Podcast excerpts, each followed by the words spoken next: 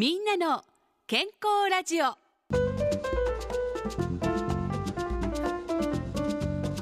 お元気ですか？岩崎理恵です。毎週この時間は横浜市医師会の先生方に健康についてのお話を伺っています。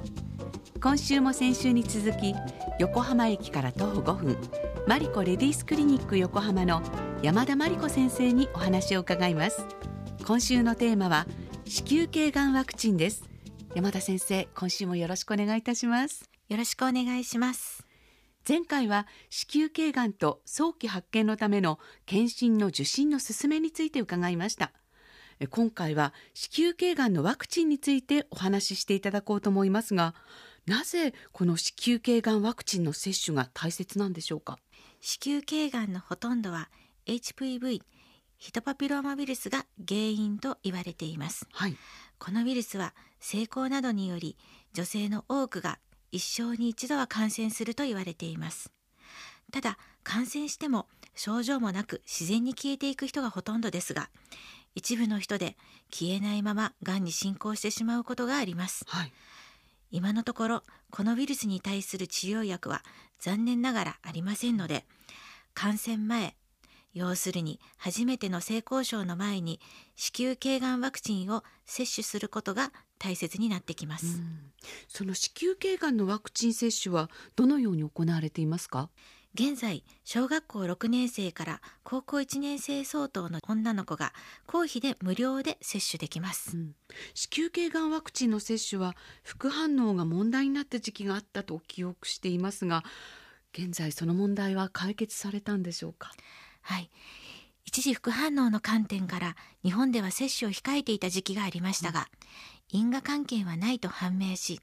現在は積極的にワクチン接種をお勧めしています、ワクチンを控えていた方も平成9年から平成19年生まれまでの方はキャッチアップとして公費で受けることができます、はい、ただし令和7年3月までの期限があります。全部で6ヶ月にわたり3回打たないといけませんのでまずは1回目を令和6年の9月までに打ってください、はい、子宮頸がんワクチンの接種はやはり効果が大きいということなんですね。はい。公費で受けられるようになったシルガード9というワクチンは9種類の HPV の感染を防ぐワクチンですその中でも子宮頸がんになりやすいと言われている16型と18型のほか5種類のヒットパピローマウイルスの感染も防げるため子宮頸がんの原因を80%から90%防げると言われています。では最後に皆さんにメッセージをお願いします。ワクチンを打ったら子宮頸がんの検診を受けなくてもいいわけではありません。ワクチンを打っても打たなくても20歳以上の女性は2年に一度は子宮頸がんの検診を受けるようにしましょう。わかりました。女性の皆さん安心のために2年に一度は子宮頸がんの検診を受けましょう。山田先生2週にわたってありがとうございました。ありがとうございました。みんなの健康ラジオ。今日はマリコレディースクリニック横浜の山田真理子先生にお話を伺いました。お相手は岩崎理恵でした